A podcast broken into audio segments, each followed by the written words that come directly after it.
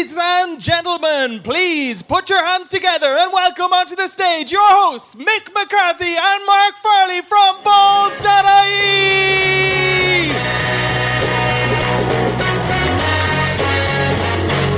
Hello, Bellaghy.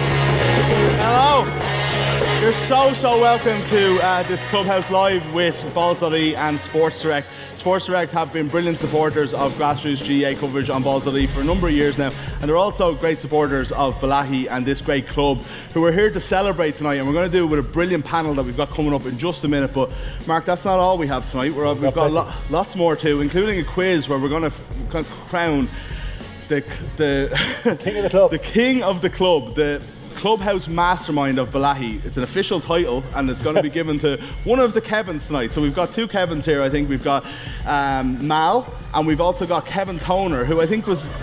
I think I think he was last seen getting David Clifford sent off for no reason. Is that right? I'm not sure about that. We'll have to see. Yeah, it might, uh, that might be him. All right. Yeah, yeah. Clifford just having a bit of a word with him there. Uh, not too happy. That's not the only crack we're going to be having. We want to get plenty of questions from you as well. The Sports Direct have kindly given us two £50 vouchers uh, to give away to the best questions from the audience. There's two ways you can get in touch. You can tweet us using the hashtag Clubhouse Live. Just make sure to include that. That's Clubhouse Live hashtag. Uh, get your questions in. I'll be reading them out in the second half of the show. I'll also be down in the crowd after the quiz. Just raise your hand and I'll come over to you if you have a question for any of the four lads. And lastly, sadly, none of us have been able to beat Dublin on our own. So we've decided that we're going to get the best players in Ulster and put a 15 together to actually beat the Dubs. They're going to stop the six in a row, Mick. Apparently, they're going to stop the six in a row. We'll see about that. But yeah, not the best team in Ulster, but the team that's going to beat Dublin. And the four lads have sent us in their teams, and they've sent us in their teams again in a revised way. So I think they've been thinking about this a lot, and they've been up all night. very so seriously. you start think- thinking about it too. Exactly, and I think there's only been about four players that actually all four lads have in the team. So we could be here a while. So strap yourselves in, and also be having a thinking of it because we want to hear from you as well. But I think, Mick, we can on with the show, shall we? Let, us do it. It's time for our, bring out our brilliant panel. Can you please welcome the great Peter Canavan, Oisin McConville, Eamon McGee, and Bellaghy's own Danny Quinn.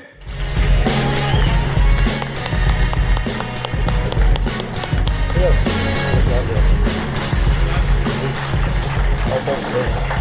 we all this? How you doing? Have a good start. Taking up at the ground.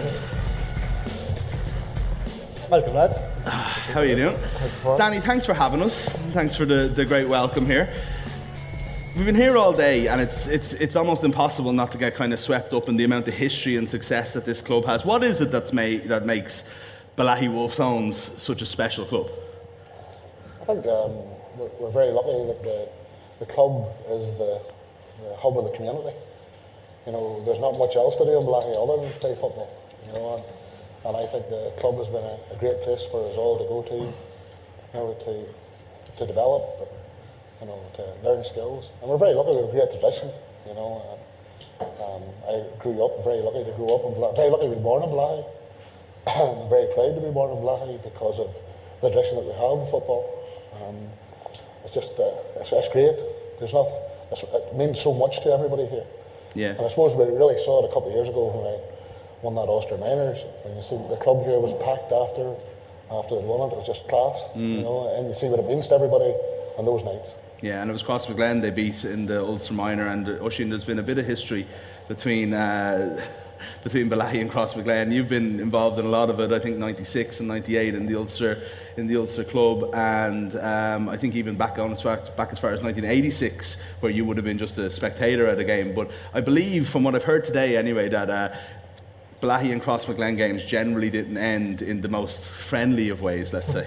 When somebody said to me this was on in Bellaghy Club, I thought it was a boxing club. Uh, then I realised it was, it was the GAA club, but we've had a, a checkered history, I suppose would be the best way to describe it. Um, in 86, I was, uh, I suppose, the mascot. In 86, what a baptism of fire that was. They were coming in, in over the fence from everywhere. Uh, the Crossmen and Bellaghy men. Um, there's actually a video of that game. Now, it's not a great quality video, but you get a sense of what was going on. Uh, don't know if you remember Ollie Short, played for Cross. Yeah. He was more or less the instigator for it. he started it, and uh, few of these lads finished it. So that's sort of that's sort of the way it was. But um, we had great battles with them in the nineties as well. Uh, I don't know if there was ever more than a score between us anytime we played. Uh, he's got us back then 2005 or 6 uh, in Cross, and again, it was, I think uh, Bellaghy won by a point. So mm. we have good histories, good memories actually, you know, coming to a place like this. Peter, you'd have the same. You played Bellaghy, and then obviously there was a good rivalry with Crossmaglen after that as well. Yeah, but funny you, you talk about that. Uh, it was a serious rivalry at the time, Bellaghy and um, Crossmaglen. But the one vivid memory that I have is Joe Kernan was, was managing uh, Crossmaglen at that time. Very well respected uh, figure, very much revered by everyone. But there's a bit of a rumpus started in one of the games, and somebody from Bellaghy, some of the players, I'm not too sure who it was, actually put Joe Kernan on his ass. Danny, do you maybe want to expand on that no, story a wee bit? I, I already sorted this out one night down in Crossmaglen. There's a the photo in the, the photo in the Irish News saw Joe land, lying between just at my feet. but somebody Strange, strangely enough. So, so, no, I, I, was beat to it, Peter. Another man here. A lot of men were a whole lot quicker than me, and, and this man got to him. And I suppose uh, maybe at that time he just maybe needed a wee bit of remind that that wasn't he shouldn't have been on the pitch. He shouldn't have been on the pitch. Was it McNally? Who? Name off the team there, Rushing, and if he blinks twice. you never tell. Or Doherty or Diamond. Do you not know? You never tell who it is. it's funny. There's a rivalry between Eric O'Keefe and Crossmaglen. There's one with Bellaghy across Belen, and then even even Gweedore across Belen. Everybody seems to have these rivalries across Belen.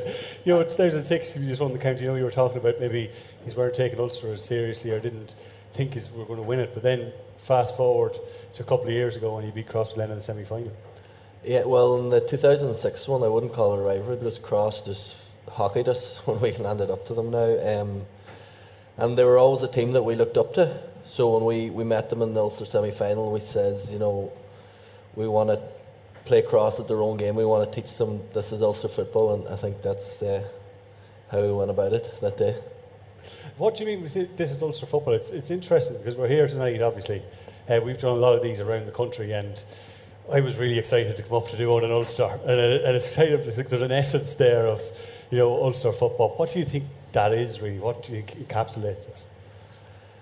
I think going by the conversation of the lads here, and they were ready to kill kill each other a few years ago. That that that's what it means. That's how much it means to them. You know that you know when Bellaghy and Cross met and an Ulster medal was at stake, and that's what it brought out in them. Then probably most of them away from the field were gentlemen, but there was that much passion and that much kind of hunger to go on win that medal that brought out the worst of them. Or so, yeah, exactly. Peter, I, I, heard like somebody say once that like you know the, the GAA in most of the you know is a part of the community in most of Ireland, but in a lot of Ulster towns it is the community. Is that something that you'd like you know that that, that it has that bigger part of things up here than, than perhaps it does in the rest of the country? Yeah, absolutely. And you know sometimes a lot of people maybe down south don't don't seem to to, to get that, and that. a number of years ago, and I don't have to tell the people here that uh, to, to play Gaelic football and, and, to be part of a Gaelic club, you, you had a fight nearly for that honour. Um, it was something that uh, a section of the community was trying to deprive uh, mm. people for, from doing. So it was a badge of honour to, to go out and, and very difficult circumstances to, to uh, play the game that you love, and it's only a sport at, at the end of the day.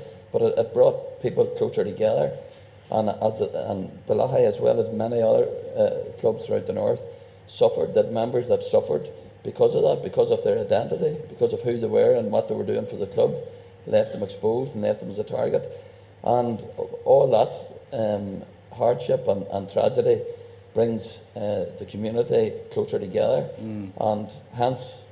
Um, that's what you have here in Bellaghy. It's, it's a very tight knit, it's, it's very close. And when you know that you're going to compete against them, be it at whatever level, you know that you're, you're going to have to work damn hard uh, to beat them. You're going to get nothing easy, mm. and that's that's the way it is up here. And you know, Eamon made made the point that most of them are, are gentlemen off the field. I, I could vouch for that, as mm. in, in Derry across the board. Um, in my time of playing, they would kill you on the pitch. There's no doubt about it. But uh, I've never had an argument with one of them off the pitch. Yeah. Um, and the man we have sitting over here tonight would epitomise that more than anybody because uh, when it came to a hit list of men that he, he left his mark on, it would be pretty long. But I, everybody that knows him and uh, off the pitch would say he's a gentle giant. You couldn't meet a nicer fellow. So that's that's Yeah. the way it is, and that's the way it should be. it's a wider community as opposed to even just your own community of your town. That there's something like Ulster football in general does battles on the pitch. You'll kill each other, but you all feel part of the same kind of brotherhood almost. Yeah, and, and it's not that it's we think it's an Ulster thing or we say it's an Ulster Sure. thing. Everybody looks after their own corner, and uh, when you get a chance to compete, and you have to, and that's the way it is. If you're going to win or achieve anything in life, you have to work damn hard for it. And in Gaelic football, because it means so much to the people up here, you have to work extremely hard to be successful. And um, I know maybe it's easier for this man, but um, that has won many a, a county title, but there, there's a lot of clubs throughout uh, Ulster here that would love to win just one county title and get the chance to represent their, their county on, on the big stage. And whenever you do, it means a hell of a lot. And uh, that's why we take this game as seriously as we do. It's funny actually Peter mentions that, Danny, because I was reading the Boys of '93, and one of the striking things I read about was the journey home after you'd won the All Ireland, where you got off in the likes of Newry and Cookstown and Moy, because the streets were just lined with people to welcome you home, and these were counties that had such mad rivalries, rivalries with on the pitch. But, but I think everybody was glad to see Derry winning for the first time. You know, I think it had been a first. You know, there was so much excitement about it. You know, Down had won a few All Irelands before, but Derry had never done it before, and everybody was mad to get celebrating with them. Everybody wanted to be part of it. It was just fabulous, you know, and it, it, it was a great experience at the time. You know, the whole um, the, the whole build up to it, the whole coming home. Uh, we were supposed to be back in Maghera for 10 o'clock. I think it was 4 o'clock in the morning before we got there. it was just, you just couldn't not you know, stop to celebrate with everybody. And it was just a fabulous experience, you know, something that the first never happens again, the first time we do it. You know, and, and I think that the whole, it was class just for everybody involved to be involved with it. Yeah. Uh, Danny Peter mentioned there, like you know, and, and a lot of clubs in the north will have had to go through it. That you know, the, sometimes they did have to fight for your right to play the game and be targeted. And I think Bellaghy, like you, you couldn't help noticing today, like there's obviously history in the clubhouse being burnt down a couple of times and everything like that. But one of the things, even the name of the the ground here, you know, alludes to um, Sean Brown, who's like probably one of the worst atrocities in the the history of the of the troubles up here. But I think from what I can see anyway, from, from being up here today and from, from reading everything and talking to yourself, like that was an incident that really kind of almost defines the the people and the club of Bellaghy a little bit and how you kind of identify yourself and, and the club itself. I think Sean Brown was chairman of the club, man. Hmm. Anybody who knew Sean Brown, you know, wouldn't believe that he had been targeted for, for what happened. And Sean Brown was a part of the community. He worked with Catholics, Protestants, and treated them all the same. Had total respect for everybody. He was an absolute gentleman. You know, he loved winning. He loved Bellaghy winning. You know, nobody celebrated more when we did win. You know, he just enjoyed it and, and enjoyed the fact that uh, he, he was involved with Bellaghy. His son was playing for Bellaghy. He, enjoyed that whole aspect. And, I think his death had a massive effect on, on everybody here. You know, the, uh, I think the whole club, we came together. We had a, uh, I'll- I'll never forget the morning I was heading to school in the loop and got a phone call through from my father to, to say it. And just turning and coming back and meeting uh, Brady and Damien and the family, you know, was just unbelievable, you know, that, uh, that this had happened, you know, in our club room. We played a match that night. We played Banner here in a league match. It was bucketing out of the heavens. It was about a week after Lavey had beat us in the championship. We thought that was the worst, worst possible thing that could ever happen, mm. the Lavey. But, you know, Sean's death just brought everything to reality for you. And it was a massive effort from the club, you know, to, to come back from that and to try and move on. I don't think you ever move on. You never forget. Nobody can ever forget what has happened, you know. But I think it's made the club stronger, and everybody has worked very, very hard to get to where we are now. Yeah. It was interesting that you went on to win the county and, and, and get the Ulster the, the very next year as well. Like, you know, that there was a, a, a, galvanising factor as well. Um, you know, you're from a very famous place of the north as well. That like one of the most famous stories that you hear with the GAA and the Troubles is the helicopters and the you know the the, the um, station in the end of the field in in Crossmaglen. Like it's funny because Crossmaglen is now so much known for football more than anything else. You know what I mean? Is that something that still kind of hangs over the club in any way, or and and the, defines you guys, or have we just moved on so much from from that now that it's it's it's not as much of a factor, I suppose, anymore? Yeah, I don't think it's it's as much of a factor as it was. I think uh, when we were growing up, uh, I think I would definitely say that we used the the fact that the British Army were occupying part of a ground. I would say that uh, we used that as a crutch for a long time. Um, we used it as an excuse not to be as successful as probably we should have been. Uh, Danny said one of Danny's opening lines was, "There's nothing else in Bellaghy. There's literally nothing else in Crossing, and still to this day, there's nothing else. There's no soccer. There's no rugby. There's no hurling. Diesel, uh, football, and diesel.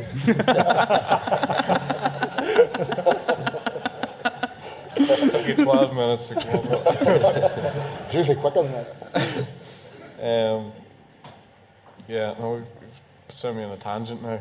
Uh, uh, and the thing about, I suppose, about about that time was that we were, it was known as Bandit Country, and we were known for maybe breaking the law on, you on still was Bandit Country, it still is. breaking the law on occasions, and uh, I suppose Paddy Short. I don't know if anybody in here remembers Paddy Short. You might remember his, he had a pub in, in Cross, uh, Danny. But every time something happened, BBC, RTE, didn't matter. They all went into Paddy because he'd always have a sound bite for them. And uh, they used to always go in and he'd have a one liner or a two liner and they put it out on, on the news. And after we won the first All Ireland, he said, maybe they'll talk about us for a different reason other than the troubles. And that sort of started to happen. And the more we got successful, the more that happened. The more we were proud of that, the more it became an identity thing, and the more we got success, uh, the more I suppose that the whole Bandit Country, the troubles, all that sort of thing, that sort of lifted and uh, we were known for something else eventually. And I think the people of the community liked that, and uh, and, and still, I suppose, we're striving for that today. When I when I was growing up, it was just part of life. You just seen it as part of life. The bombings, the shootings, they were commonplace every day, but you just you just got on with it because we didn't know any different. I was 11 years of age before I went to secondary school in Newry, and when I got into Newry, I realised, fuck, not everybody lives is living in the same conditions as we were living in, and uh, you sort of start to realise that there's a different world outside of that, and you want a little bit of that, and you want to take a little bit of that back to South Armagh. Uh, through football, we were able to do a little bit of that, um, but it was it, at that time. I just felt we were different. Whenever you went down south to play challenge matches, even with the club, or we started to do well as far as you know on a on a on a national scale it was different. We felt we were different, and we had something proper to play for. We weren't sure if the if the teams we were coming up against down south had, you know, and we we used that for a long time.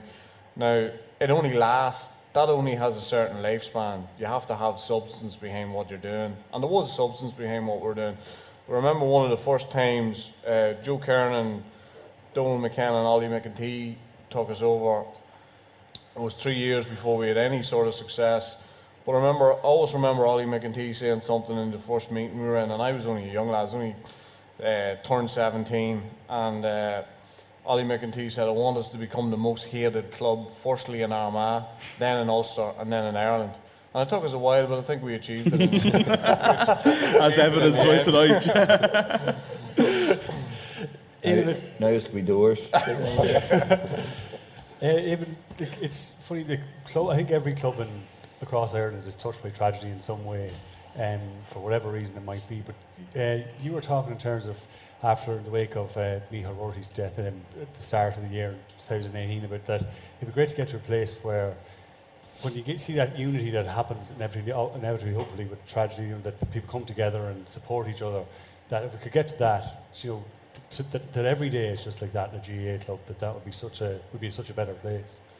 Yeah, I, th- I thought I seen like with the the club Kidor, obviously in Cl- uh, Falcar over over the road, like they lost we lost club members and just when the whole thing happened, the two clubs kicked into gear and it was just such a joy to, like in a perverse way, it's such a joy to watch. And um, I just remember saying to myself, why why can the cl- clubs in general, why can they just not be like this all the time? Why can we not reach out and you know become that social hub for people?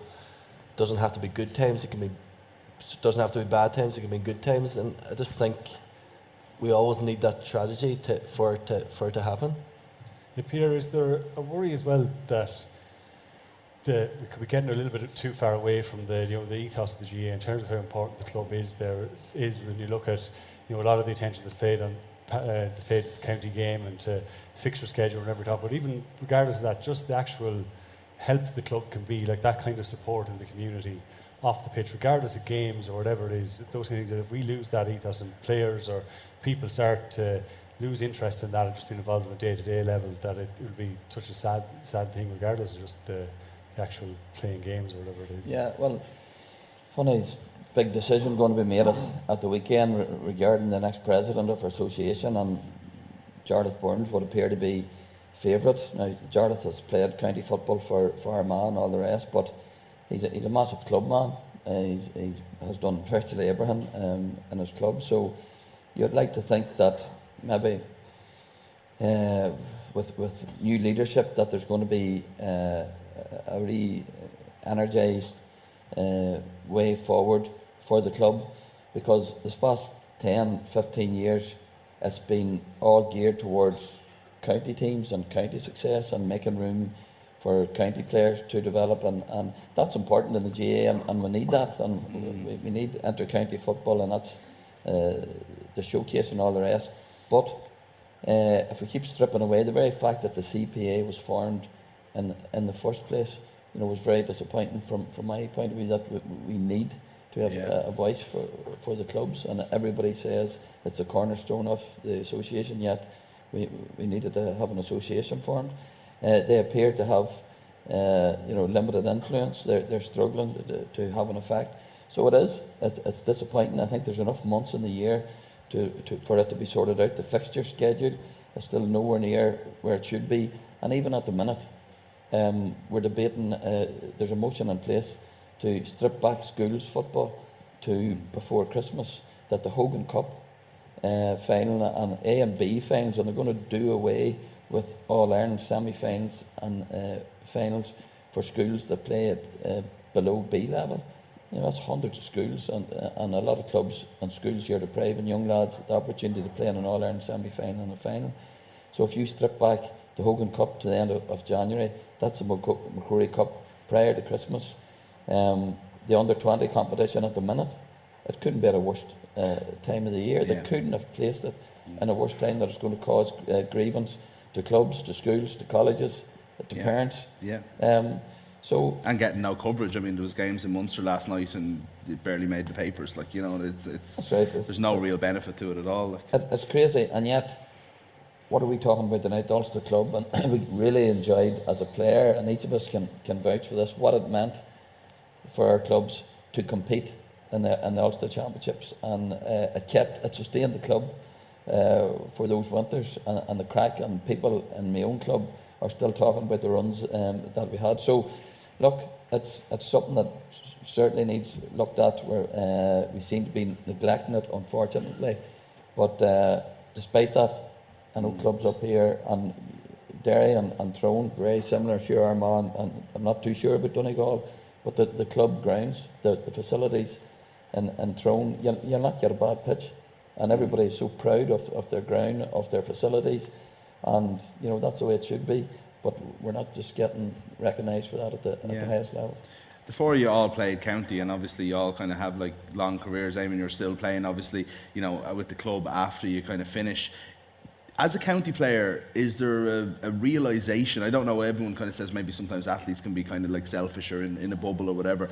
I mean, I don't know if you know as, as someone that's done it recently. Like, is there a kind of a realization of the challenges that the clubs face that you might not really realize when you're kind of being looked after by Donegal for all those years? There, there definitely is. You know, once once you're playing county football, that's exactly what it is. It's a bubble. You have you're looked after so well. Generally, most counties are looked after so well, and you hear these wee stories from the club club lads down about Donegal or club lads in general. Um, giving out about fixtures, but you kind of say, don't want to hear it or don't want to listen to it. And then when you land into 2016, I retired and I just seen it. I seen how disrespected the club player is.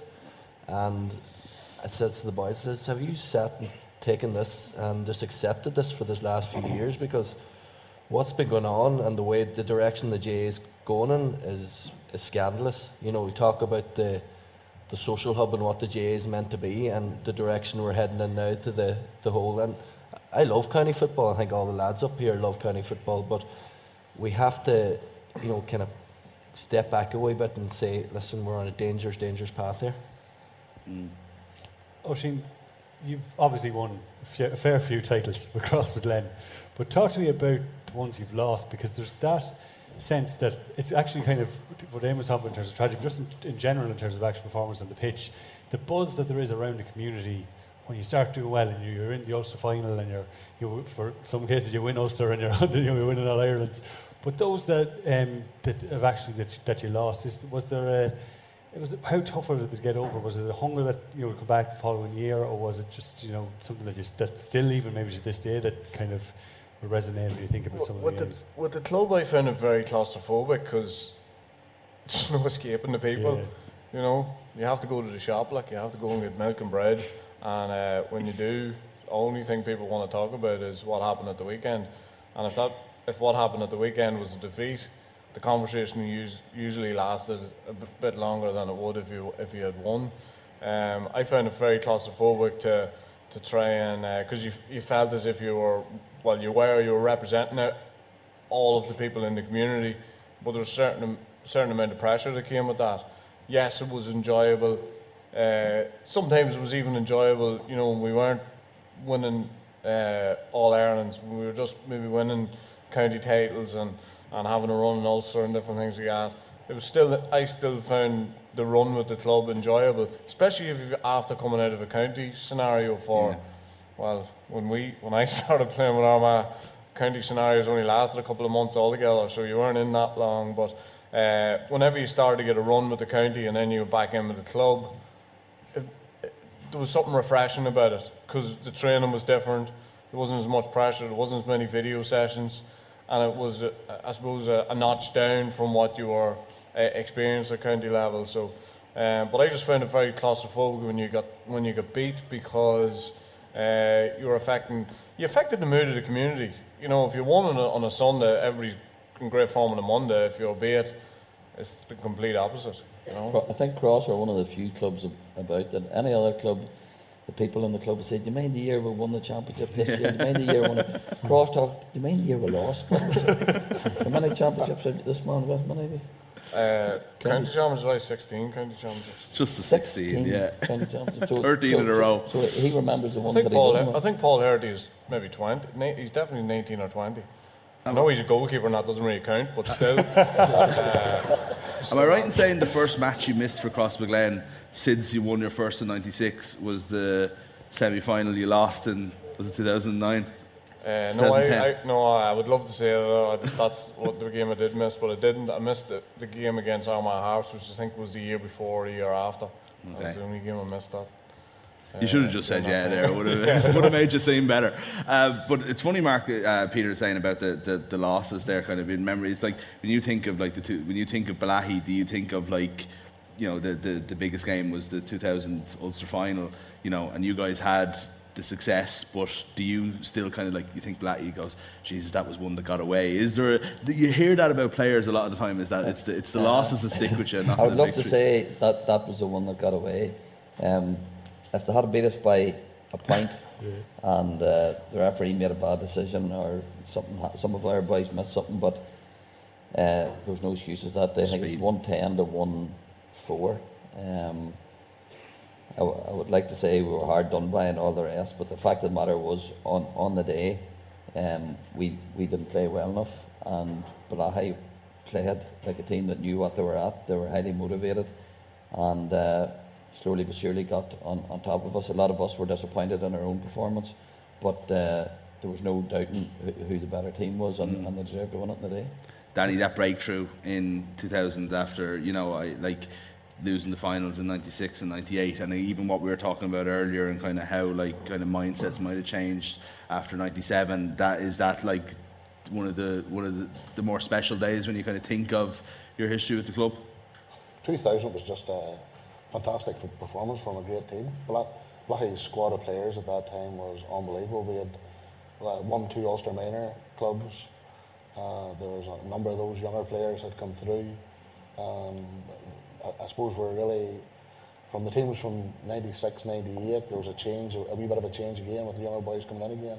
You know, and we really believed that we were the, best team in Ireland at that time, and we were. We were play, playing really well.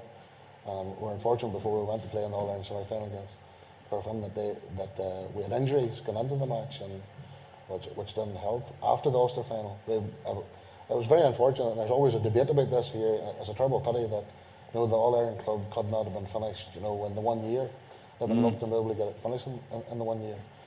Uh, you- you're saying there about county football and go back to a wee bit again. I was very lucky when I was playing county football because National League matches were every fortnight. And the weekend between, uh, we were, Eamon Coleman was very understanding, especially before Christmas. And he would let you go and play a game of rugby, or some of the boys played soccer, or, or whatever, especially up to Christmas. And we would have played two or three National League matches before Christmas. And then it continued again after. Uh, and I think it was much more relaxed. National League was much more relaxed. There wasn't the same pressure on it. And you know, then, ten- then got into championship, you were you were happy enough for the intensity of, of what came along. And I, I think there was very little wrong wrong with the fixture timetable at that stage. And you did have it. There was much more emphasis put on your club championship. You know, your, your club at that time was maybe more important. Now everything is so changed towards you know facilitating county football. You know, the club championships are struggling to get you know a slot in the timetable. Yeah. And I think that's what's what's made it very very hard. And you could argue that Derry's biggest game of the season is this weekend because if they don't beat Cork, you know, you might not be in the All Ireland Championship next year, which is kind of madness for the first weekend of March, isn't with it? especially with this two tier system. Yeah, coming exactly, along. yeah, yeah, You know, with the There's no, matches there's no mightn't be. There definitely won't be. if they don't win this weekend, Yeah, if they don't win this weekend, it's trouble. because they play Armagh in the first round of the Some- championship. So. yeah, well, we're, uh, we're lucky enough we have our man in the first round of the championship. So at least that, Then the keeps winners us- Tyrone and Donegal, I think, after that. So. that, that, that keeps us in it, you know, for a week or two. you know, so.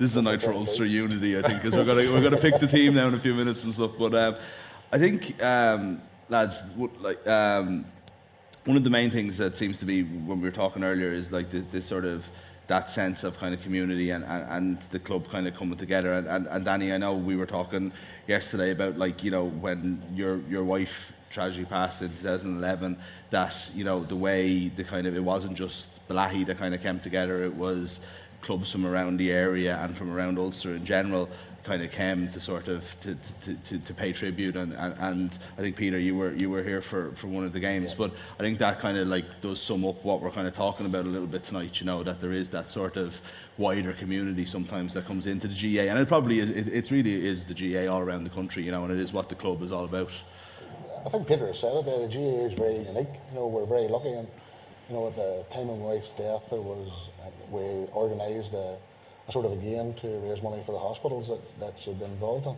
And you know, no matter what had happened on the pitch with players, you know, when it comes to those sort of days, everybody pulls together and, unity. You know, and the, and the first place it starts is within your own club. You know, uh, we had a fantastic day here when we were raising the money. Uh, Bellaghy were fabulous as in organising everything and putting everything together. Uh, a number of, of uh, my friends in the club, you know, or played with me, you know, organised the event. I had very little to do with it. They did all the organising. My children were involved in it. They were getting photos took for the advertising of it, and all that sort of thing. And it was it was fabulous the way everybody pulled together. And, it's only when you have the death that you really realise what you do have. You know, the number of people who come through our door to, to pay their respects at the wake. You know, the number of people who came to the, the funeral itself, you know, who I'd played against. You know, I, I, tell, I always tell a, good story about. One of the fellas that I went to St Mary's with, a fella I played uh, first year of football with in, in St Mary's in Belfast. And uh, after his first year, he went on to, uh, to do uh, other things. And he arrived at my wife's wake on the Sunday, you know, only because we played a bit of football together in St Mary's, you know, and, and he wanted to come along to, to pay his respects because of our involvement in football and that together. You know, you don't forget those sort of things. No. And, and you see how it, it, it really uh, pulls things together. And also, you know, I get letters and cards and things from, from all over the country, you know, from people that you played against. And it's at that time when you really need it that you do get it. You do get the support that you need. Absolutely. Listen, lads, that was brilliant. Um, you're going to stay with us uh, for the rest of the evening. We're going to have a bit of crack in the rest of the show. We're going to pick that Ulster team. People out here, the great audience, definitely want to get some questions up for you as well. But before all that, I think it's time to do the quiz. A case of daylight robbery. This shouldn't happen. That is disgraceful. This is outrageous, That is actually. disgraceful. Disgraceful. The decision Oh, that's the- disgraceful. This is That's all wrong. disgraceful. This is all wrong. Oh, this shouldn't happen. That is disgraceful. Disgraceful.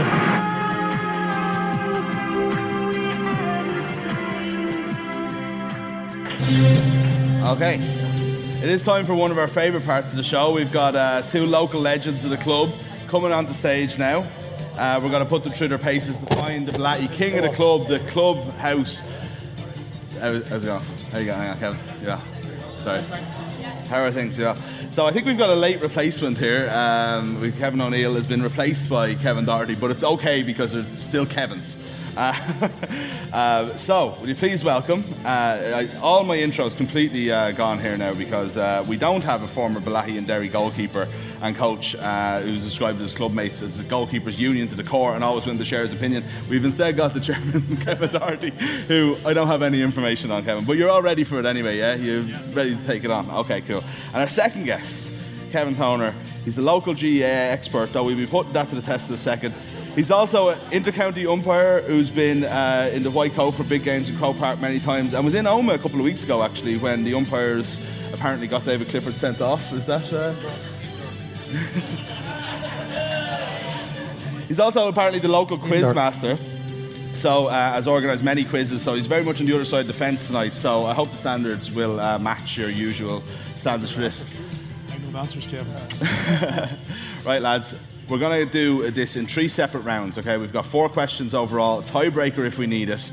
Now, I want to go and notice that there are four GAA legends sitting behind you there. Uh, so we're offering you one Ask a Legend lifeline at any stage if you want to use it, if you get stuck on any of the questions. Audience, ideally, the two lads um, will battle this out, so please hold your answer shouting and maybe replace it with a bit of heckling and jeering. Um, but try not to shout out the answers, that would be great. So we're going to start with um, Kevin Doherty. Kevin, um, I have this actually. It, it's kind of both of you here, right? So it's a Derry round. Um, one of the great days, obviously the great day of uh, Derry football, was them beating Cork in the All Ireland final in 1993. This is an interesting round because I want you to basically 30 players started that day, 15 on each team. Can we name the 30 players without making a mistake, going from one to the other? So easy, easy one, easy ones to start off with. So Kevin, if you want to, if you want to go first, Damien there. McCusker. Yeah, we got him. Fergal P. McCusker. That's right. Yeah, left Kieran, corner back. Kieran McKeever. Yeah, we'll get the Derry team easily enough here. Yeah. Gary Coleman. Uh, yeah, Gary Coleman. Yeah. Tony Scullion. There we go. Number three. Johnny McGurk. There we go. Number five. Henry Downey. Yeah. Six. Seamus Denny. Yeah. Seamus Downey, full forward. He's uh, skipping a bit there. Anthony Toho. Anthony Tohill. Yeah. Um, um, um, uh, uh, Brian McGilligan. Brian McGilligan. Yeah. I think we'll get to Cork Going here. the way the team. Yeah. Damien Casty. There you go. Yeah. Uh, Dermot McNichol. Oh, he's been. Dermot McNichol came off the bench and unfortunately did not start. So the first point goes to Kevin Doherty. Congratulations. Okay. Lovely. You're, you're a shock smart, on the cards here, folks. Okay. Round two is the All Ireland Finals round. Again, don't forget you have an Ask the Legend lifeline if you need it. You're going to get two questions each here regarding the All Ireland winning exploits of the men behind you. Each question is worth one point. So, Kevin, starting with you, what was the score of the 1993 All Ireland final? Use a lifeline. Oh, I Yeah. knew you were going to ask. Who do you want to ask? Danny. I'll tell you what, you can ask the legends if anyone knows. 113 to 2 8. No, 2 9. That's very close. It's 114 to 2 8. Unlucky Jim. Okay, Thanks, so Danny. it's s- still still 1 0 uh, to, to Kevin. Ask Doherty. Connor. So, Kevin, when Peter Canavan led Tyrone to their first ever All Ireland in 2003, How long did he talk for after the match?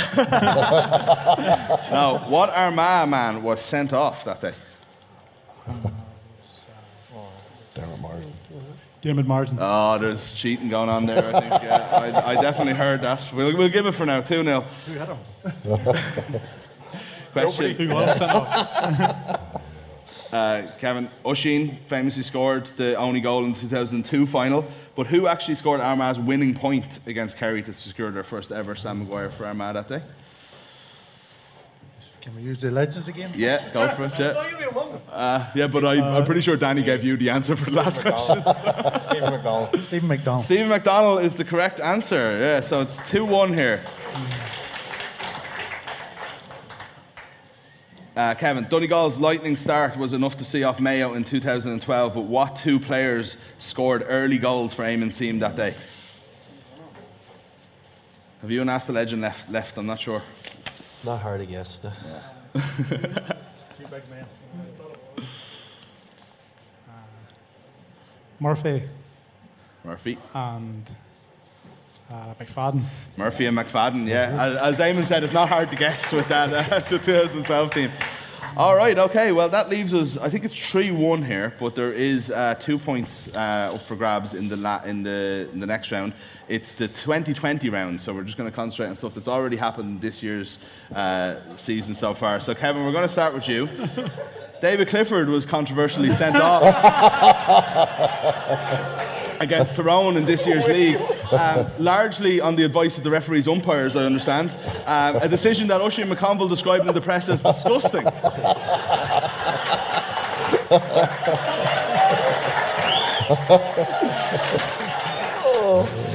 There wish he is. had to give him that Uh, your mate. question is before David Clifford was so cruelly shown to the line, what had he scored that day in a match that I may remind you Kerry lost by one point?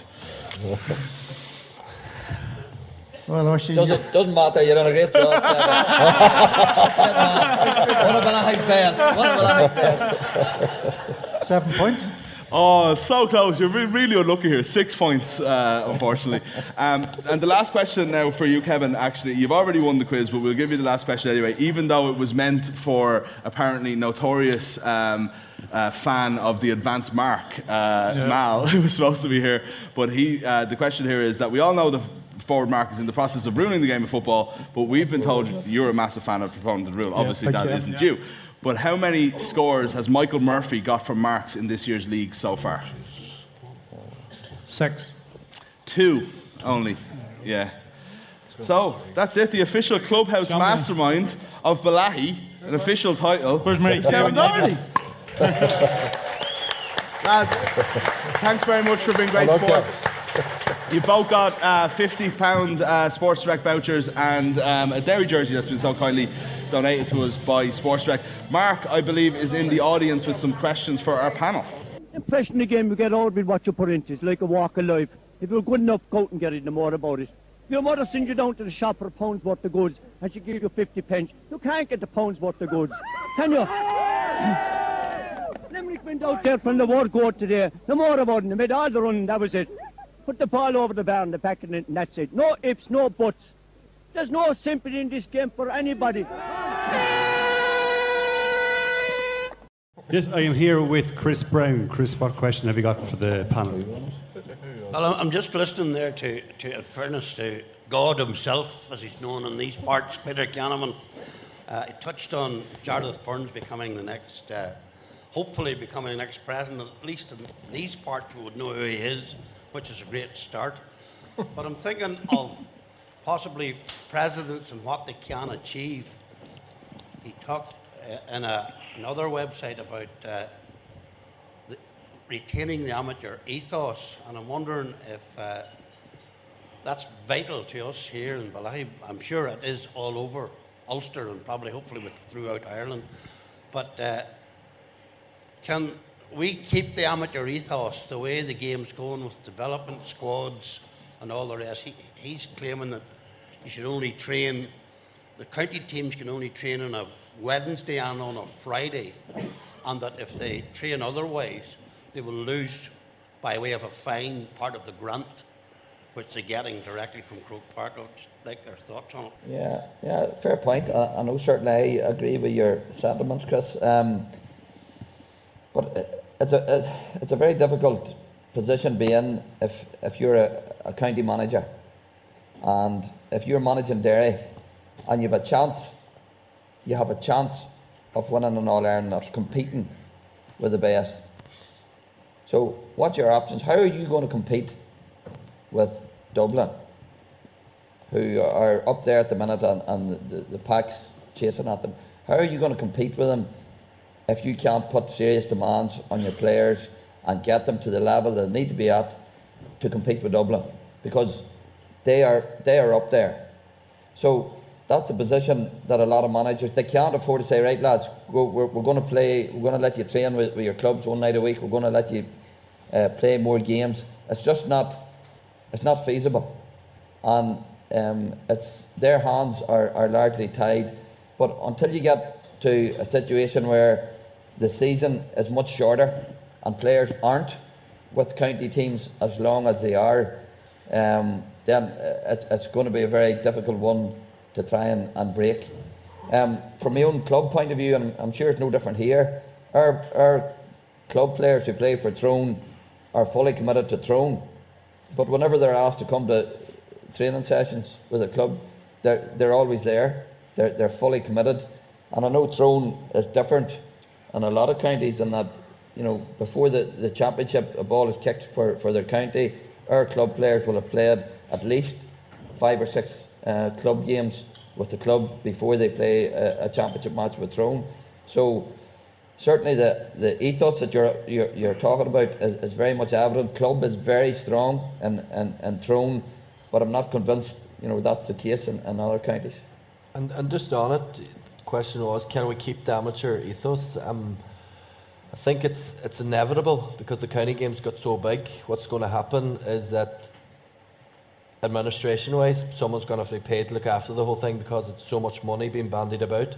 People with full-time jobs won't be able to look after it.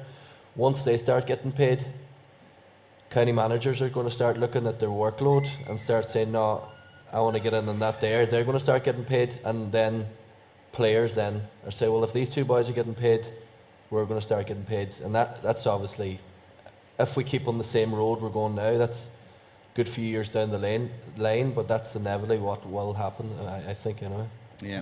Um, if you have any questions and you can't get to Mark, don't forget that you can tweet us using the hashtag Clubhouse Live um, at any stage tonight, and we'll try to get them um, before we go. Mark. Exactly, and just raise your hand wherever you are in the room. I'm be sure to see you, even behind you, I'll find you. Uh, one question that has come in on Twitter at hashtag Clubhouse Live is from Sca- uh, from Kathy Scullion for Eamon. She says uh, there's a significant age difference on the panel. Uh, what's your earliest or best memories of the other lads on the panel? If you want to go in chronological order. Um, just don't know about Danny. it's a bit outside my uh, age bracket there for getting. Thanks very much. Two boys I used to used to love until I started playing against them uh, growing up. Um, but probably my ear- earliest J- J memory in terms of county game would have been I used to have a white curly mop when I was younger, and people used to call me Tony Boyle, and I had no wild interest in, you know, going on to be a county player until people started calling me Tony Boyle, and then I said, "Geez, that's that was my thing because people nicknamed me Tony Boyle, so that's probably." But no, I used definitely looked up to the, these two boys. I'd never tell them that in the field now, but tell them other things. But no, it was definitely not a time for them. Well, my first memory was when my mother carried me into the All Ireland final that Peter was playing in. in uh,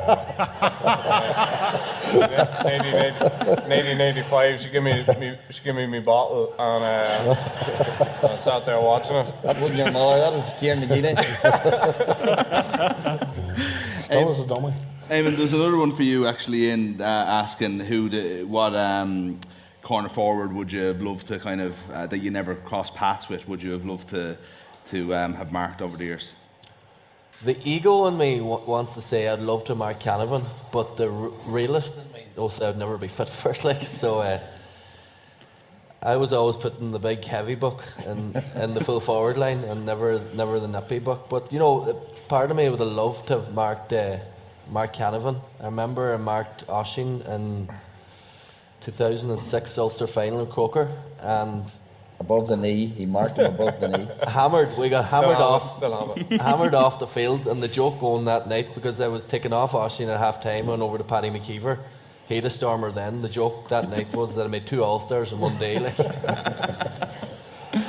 I've got a question here from Ronan Rocks, Bobber Derry Blair.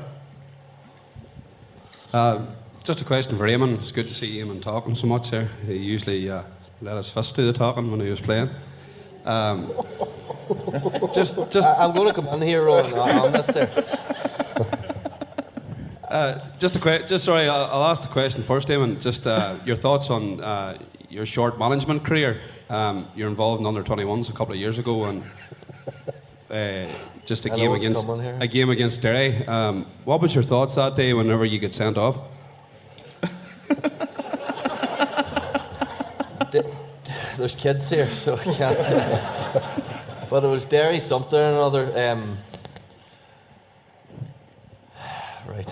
How do I Compose yourself. compose myself here? Um, you know, I thought I'd left all that behind me when I went to the sideline now, but I was thinking, how did me and the Derry selector ended up on a? I actually clipped him at, after the game because we ended up on a verbals throughout the game, and I was running on and he'd run on, and we were going over and back, and uh, wha- whatever was said, you know, I I took a umbrage with it, and you know, we had a few words at the end that clipped him, and I just remember thinking, walking off the field, I think, I thought I left that behind me when I stopped playing. So, uh, no, beat by a better team, Ronan.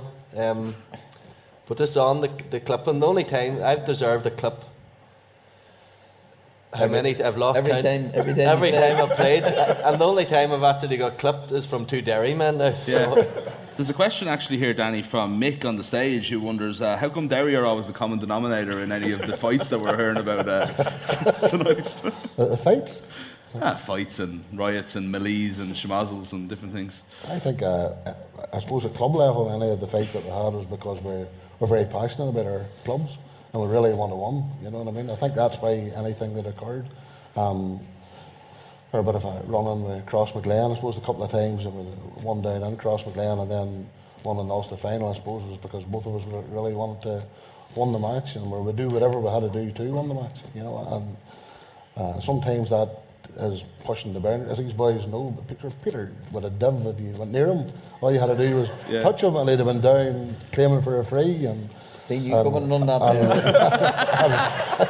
I wasn't going to do anything else. I, could- I had run at you a long time before they caught you. but but uh, and you know uh, again, we Oisin played against us in a couple of those those Ulster Championship matches as well, and you know, it's just fantastic footballer, and uh, it's great to play against boys like these here. It was a different time, though. It was. I mean? It was Yeah. a different time, and you you got away with a lot more, and it took a lot more to get a row going than it would uh, normally. And ah, look, we simple and simple. We had a couple of Hallions playing, they had a couple of Hallions playing, and uh, they started, and then it, it, everybody ended up in the row. It was one in, all in, and, that's the way it, And that's the way it umpires, was. see, umpires at that time never would have reported anything. No. David didn't Clifford have- to be still they- on they, anyway. They yeah. didn't have no mics on or anything like that there. If they wanted the attention of the referee, they had to put up a white flag and come in here and tell you what's going on. And they couldn't be bothered doing that there. So if two boys a wee bit of clip it all, they get on with it and away they went. Peter, we're talking a lot about the club tonight, actually, but the, it strikes me that, especially in the 90s, and I don't know whether it's fallen off a little bit now, but the, the Tyrone Derry rivalry at county level was something else as well, wasn't it? Like, I don't know if there was as many actual fights or anything like that that I can remember, but I do remember just a lot of games that were just like tight and tense and very, very physical. Um, that was fair enough comment. Um, I think p- part of the reason, f- from a Tyrone point of view, was that we struggled to beat Derry initially, um, the early 90s. When I started playing, the first three or four years, first four years, I think we didn't get past the first round, and Derry beat us on a couple of those occasions. Um, in a National League final, that we felt we played the better football, and Derry finished it very strong to win. I think their first first national league title. Um, and then they played us a couple of weeks later in the first live, first ever live GAA match. I think the night down in Yeah, Celtic Celtic Park. Park. Yeah. Um, and they played us off the pitch that day. So, from a Tyrone point of view, to get the better of Derry, it culminated, I think it was 90, 95, um, where we had two men sent off. And I think the animosity in the crowd that day was something else. And Mm. Tyrone had got to a stage where they were just fed up of getting beat by, by their neighbours. Um, and that's a game that's, that's still talked about in, in Tyrone. Derry had won the All Ireland, they, they were All Ireland champions a few years before. But you know, the point made after it, and that there were some hard men in, in, in that Derry team, and if they got a chance to let you know about it. Um, but off the pitch, uh, again, I would have to say there's never an argument had off it. The hand went out after the game was over, and, and that's the way it should be. Yeah, absolutely. The 92 championship match up in Celtic Park, the, we had to wait for the TV, and all the players were lined out, and everybody was uh, waiting for the ball to be through in, and the referee was waiting and watching with the TV for them to do it, and we had to wait for about two or three minutes, and I, all I remember looking around was seeing Kieran McKeever and, and uh, Peter on the ground, the two of them on the ground together, uh, wrestling, and, and Peter boxing at him, and clipping at him, and uh, poor Kieran, poor Oh, yeah, poor- Kieran- Kieran poor couldn't get up- Kieran, Kieran couldn't get off the ground. I heard, I heard McKeever talking once on, on the pitch. He would beat lumps out of no problem, and you could hammer away at him.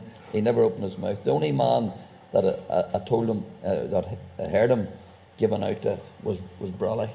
After Brolly, he scored one of the goals and started running around the pitch blowing. And McKeever left me on a run out. Brolly, get the fuck back to that corner. Stay Uh, there. He was ready. He was ready to hit him, but apart from that, there was no talking to him. I wonder if Joe Brolly's ego would be able to handle the fact that we didn't even reach him when we were doing the Derry team in the quiz there earlier. But Mark, I don't know if you've got anything else. I've got a Cormac Diamond here. He's a question for the panel. Hey guys, uh, the question for uh, any of you is you've all been uh, brilliant Gaelic players and excelled at the highest levels. What sort of skills, uh, or of your skills, do you think you'd have applied to another sport that you may have wanted to play uh, during your, your sporting careers? Simple enough for me. Uh, NFL, you know, the kicker that comes on and then goes back off again. I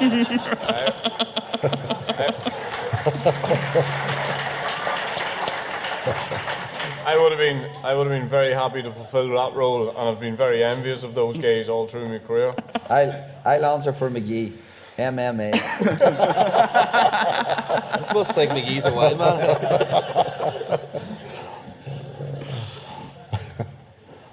Um, we have a question here actually uh, on Twitter uh, asking from Seamus O'Kane, who's the best footballer on stage? Which might not be an easy one for you, for uh, any of to answer, but actually one that I think is good for nearly all of you is like, who's your toughest opponent, or who was your toughest opponent? Danny, let's start with yourself. I had, I had a lot of boys. Even I was standing at full back, there was none of these blanket defences in them days. So anybody that stood in beside me had an advantage straight away. They're always quicker than me.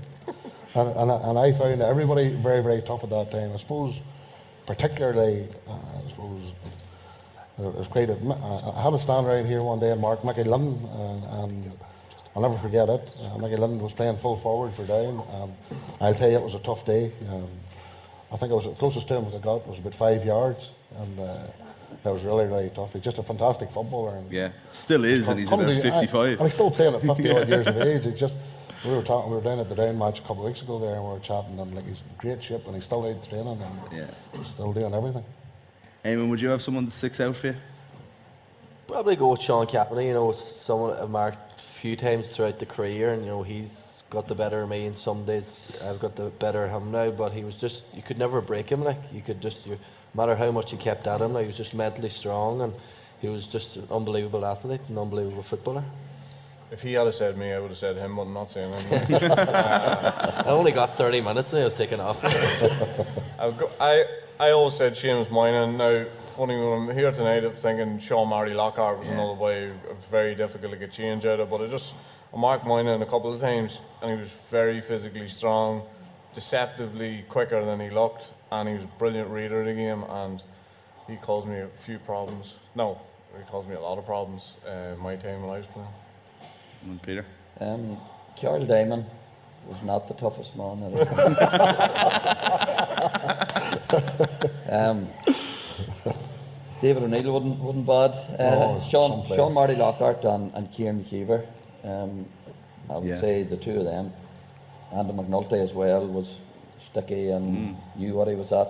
But um, if I had to pick one, it, it would probably be McKeever because I said it took me a right while before I felt I was able to get the better of him. Good stuff, good stuff. Thanks for all your questions. Uh, we've one more part tonight. Just to remind you that we are here with thanks to Sports Direct, who are proud sponsors of Grassroots GAA on Balls.ie, and of course, proud supporters of Bellaghy GAA as well. Mark, this one's your baby. This is it. Cabin man, sick of every of Dublin beating everybody. He's decided to combine Ulster together and have one team to beat the Dubs this year to stop the six in a row in an ideal world. This isn't the best of. This isn't a, an all-star team. This is a team to specifically go out and beat the Dubs. Yeah, exactly. I think I'm sick of Cavan beating no one more than uh, beating Dublin. But uh, we're going to quickly go through. The lads sent us in their 15s uh, last night. So we're going to quickly go through uh, some of these. Uh, I know there's been. I think. I think uh, of all the teams, I think we only had about four that were up. Uh, that every team, that every, or four players that every person had gone for. The first one up, I think that we have to decide on really is goalkeeper. Uh, I know two went for Rory Beggan. Uh, No. no, and two of the lads went for Niall Morgan. So that's how do no we Sean decide? Patton straight away there, Yeah. Sorry? No Sean Patton there straight away. No, I have no wild arguments. You know, I was going to go with Patton, but I think mo- between Morgan and Beggan, they'll uh, they'll take it. You see your team up here. I went for Morgan. Yeah, but here's your team. You've got Niall Morgan. Anyone that is in uh, that's in purple are the four players that was on everybody's team, and then anything in yellow is what uh, was. They were picked by three people here on the panel, so they're somewhat of a consensus. So we're going to have to decide on a consensus 15 here. Decide on the tactics. Decide on who's going to mark who or whatever.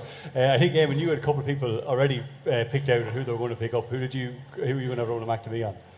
McNamee, you take Con O'Callaghan, and R- Ryan Wylie would go on, on Mannion, and Chris McKaigue would pick up Fenton, just follow them, follow him full time. Neil McGee's an interesting pick. Would you know him now? That was just based on pure nepotism. There's a couple of other interesting picks here. We'll go back to them. We've got uh, uh, Cairds, Burns, uh, McHugh, Murphy, and McManus uh, are all solid picks. I like Murphy in at full forward. Um, this is going to be another debate. We're going to have to settle here. A couple of people have him at uh, centre half forward as well. Good that you've Gearóid McKiernan in there as well. Um, and then Danny, your team here, you got Rory Beggan. I know you have a lot of Derry lads on the team as well. Jesus. I had to get three. I had to get, I had to get three on somewhere. It's right. Like, uh, Uh, you've got Chrissy McKaigue, obviously. I think everybody's got Chrissy at centre half back. Michael Murphy at centre half forward rather than full forward. What was you thinking there? Well, I thought it would be another option from the kick out again, you know, and I think, you know, if you've got Rory Beggan and goals, the kick out's going to go to Michael Murphy. You know what I mean? He can kick, he hits it that far. He, and I think that's a great outlet to get it over the top of that Dublin midfield. It would be, would be Uh, great. and you've got, talk to us, you've got uh, Darren McCurry, McGuigan. It's a different full forward line than uh, a lot of the other lads have gone for. I, I like Darren McCurry. I just think that cockiness and that you know belief in himself is is, is brilliant to see in a county player, and, and at the minute he definitely has that. Um, Shane McGuigan's a fantastic footballer. Yeah. You know he's been outstanding for Slaughtneil over his last few years. He has been fabulous for Derry. Anytime I've seen him playing as well, and like he really deserves to uh, to be pushed to that sort of level. You know, I suppose it's been very tough for him. He's been playing in both Division Three, Division Four for Derry, but I, I think he's one of those players that if he was pushed to the top level, he could still, you know, still perform at it. Uh, Peter, you uh, didn't put in any Tyrone players. You don't want to show any favouritism here, or we'll get it out of you yet, though. The way they're playing at the minute. uh, looking at that, one player that pops up an awful lot, and uh, is a player I love, is Karl O'Connell. Talk to me a little bit about him. Well, you have Jack McCaffrey for uh, Dublin, and Karl uh, O'Connell would be on, nearly on, on a par with him in terms of speed and the attacking dimension that he adds to. He's a very good defender, but uh, very willing to bomb forward. And the amount of scores that he either creates or takes for, for Monaghan is, is something else. So, uh, somebody of his, his speed and, and penetration, definitely, I w- I would want to have him there in the team. And another person there, Che Cullen at full back. I think he's still commuting from uh, Budapest, which is a serious commitment. Yeah, I, I think you would you would see more of this fella um, if he was playing with, with any other Yeah. Uh, people don't get a chance uh, because he's with Fermanagh. But anybody that he comes up against, anybody that he marks, and he's a couple of great games where he took on and, and got the better of Michael Murphy, and not too many people can, can say that. Uh, strong, robust, uh, you know, Neil McGee, a bit bigger than Neil McGee, but he's that type of, of, of player, and he's still learning the game, he's still getting better. So uh, I think he's worthy of a shout in there. And then we move on to. Oh, sorry, I've skipped ahead. Uh, Plus, I knew Eamon was here, and I just didn't want to put Neil down. find your team. There we go. There's Sorry. O'Shea's. Oisin. Neil at midfield, Peter had him at full forward. You know him well. What are you thinking behind that? What Wasn't me thinking me. I just had to get him in because I still have to go home. this evening. You've Oisin there as well, I I'm see. In as well. Yeah. This is uh, nepotism on two teams. Uh, I like Morgan. Uh, I think he's he's been outstanding. I think if they'd stopped taking him up the field to take free kicks, I think he would be thought of a lot more highly. I think a lot of people see he's 33 or 40 percent from uh, free kicks when he gets up the field, and I think if they'd leave him in the goals, I think he's he is uh, for me he's probably just ahead of Beggan at this stage. I think he's been I think he started the year brilliantly as well. Uh, McMenamin is somebody I like. McNamee, uh, Cullen is somebody I like because Cullen uh, realises what um, his limitations are, and I like that in a cornerback because most cornerbacks can't play football, uh, or they couldn't certainly in uh, in my era, and. Uh, Um, the rest of it's sort of self-explanatory. Darren O'Hagan, I suppose, is one. Uh, he's he's basically been Downs defence for some time now. Yeah, Peter, I think you had him on the team as yeah, well. he's he's playing a lone furrow. Uh, couldn't leave Cal McShane out. Uh, I wanted to leave Jamie Clarke out, but I couldn't. uh, Actually, and- Clarke's an interesting one for me. I was going to pick you up on him, like obviously a club mate, and but you know, again, we're not looking for a current sort of best of team, but a team that you know, if Jamie Clarke was in a forward line like that that had so many weapons, you think that he could have that little bit of extra space that he's probably not getting with Armagh and do a lot of damage. It just seems to me like that's someone that sticks out to me that could actually be perfect. Like, I think if he was playing off McShane or Murphy, he'd have an absolute field day. Uh, you'd probably be lucky enough to get a pass now for forward line. I remember we played, in a, myself and Peter played in a Railway Cup, a Railway Cup team, and the full forward line was me, Peter, and, and Brendan Devenney. And none of us pa- passed. none of us had passed or had we, had we any intention of passing at any stage during the game. But if you think of Clarke playing off the likes of McShane, you think McManus, Murphy, very, very strong team. Uh, Peter, if, if we're going to pick a goalkeeper here, I think you're the swing vote here. I think we could get you to change to Morgan if we needed to. No, the, the, the point that Oisin made uh, is why maybe Beggan would, would, would just have an advantage because he said Morgan on his free kicks yeah. is about 30 or 40%. You can't say that about Beggan, he's, he's double that.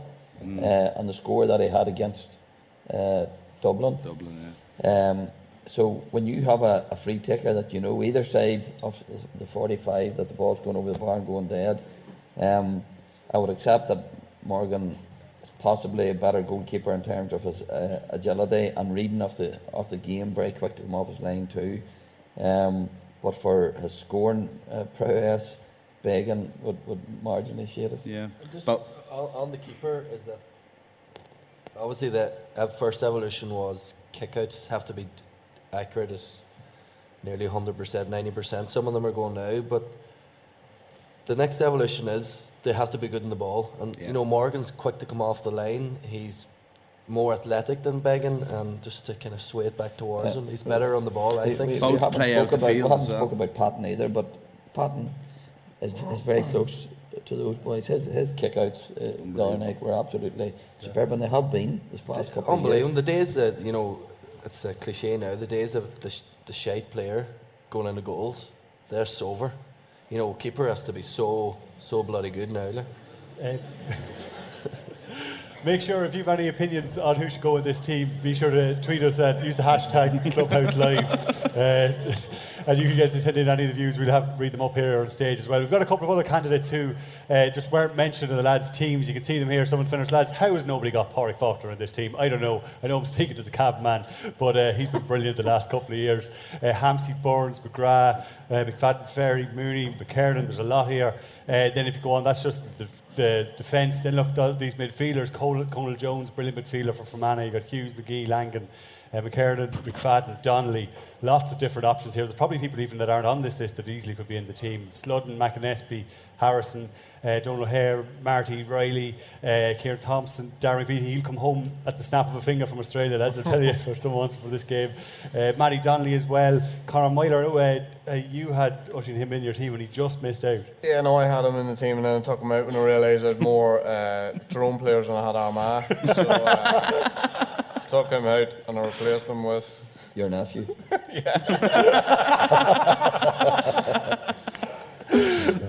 So this is the team, just as a reminder, this is the team that started, the, I think, the replay of the All-Ireland Fight Lashes. This is what we're up against. It was not just the best 15 in Ulster. We have to pick a team here with Dublin in mind and how we're going to stop them. So we've come back here, I think we have the consensus. Uh, we've only got four players so far. So that's who are we deciding on? I know we made a couple of, I think we thought we had settled on Beggan there for a second and then we're back to Morgan, but who are we going for as our goalkeeper? Morgan. Yeah. we'll go Morgan to go. So then our full back line. Uh, there's a couple here. I think Ryan Wylie is in uh, three of the teams, except he's in the full back line in two of them. I think in the half back line in one of them. Uh, so we're kind of again, if you go back to the the Dublin team, it's kind of how does Ryan Wylie match up? Because I think everybody could agree that he should be in the team. Well, if I was thinking, if I was, my thinking behind Ryan Wylie would be um, on Con O'Callaghan. Uh, I think uh, for me that's that's as good a matchup as you can go, go with. I think Ryan Wylie has been brilliant for Monaghan a corner back. To move out to centre half back now, and he's still brilliant. He's he's an exceptional. Uh, he's a very good stopper if that's what you want him to do, but uh, he can also play a bit of ball. So. That's that was my thinking. My thinking was that I would like him to pick up O'Callaghan.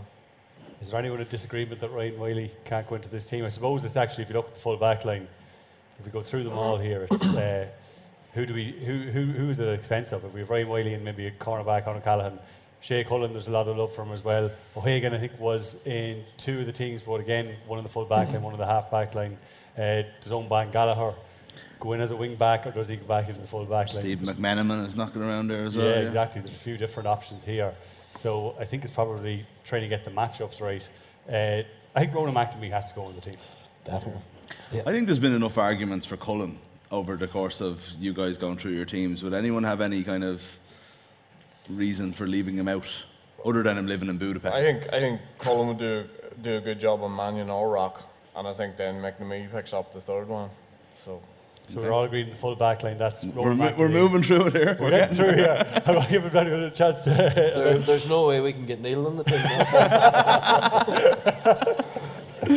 Make the case. Don't want to laugh about it too much. It's not that ludicrous. Like, he's a pretty good player. Like. It's very, hard to take years off. Uh, we, we, might, we might get him in the team if we have that umpire that was there. Kevin. Kevin. So I think we're all agreed on Chrissy McKaigue at centre half back, uh, and then is it Carl O'Connor or Karl O'Connell and Owen Gallagher as your two wing backs? What are the other options? I didn't here? have Karl O'Connell in, in my team, but I wouldn't have a problem with him being there. Uh, who Tiernan else? McCann. Tiernan McCann. Danny, you are the only man with Tiernan McCann. I, I like the I like the fact that uh, Karl O'Connell, Terry McCann, uh, moving forward. I think you have to have a go at Dublin too. You know, and I think uh, the strength of those two boys is moving forward. You know, and I think to try and beat them, Dublin are. They can sit back as well, the same as other teams are doing now. So I think you have to have a real go at them, and you have to have people who move forward and maybe get an odd score. Um, I'm afraid, though, I think you're kind of outvoted here. If we look at, well, I suppose Oisin, you're the man with the deciding vote because you don't have either of the two boys we're going to put in the. We have Ryan Wylie obviously in the full back line. So uh, is it Karl O'Connell for you and uh, Owen or would you be going for uh, Tiernan McCann?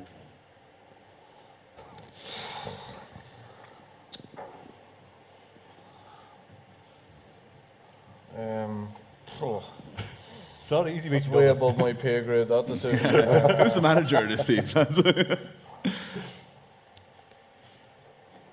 I wouldn't have a problem with either of them, but probably edge towards Ban Gallagher maybe. I think yeah, the, there's a number of votes for both Bán, Bán Gallagher and O'Connell. So I think they're, uh, I suppose they're the two boys in the halfback. And we're actually moving across. here. We're along Yeah, this, we've not got the too bad. backs done. Yeah, not too bad.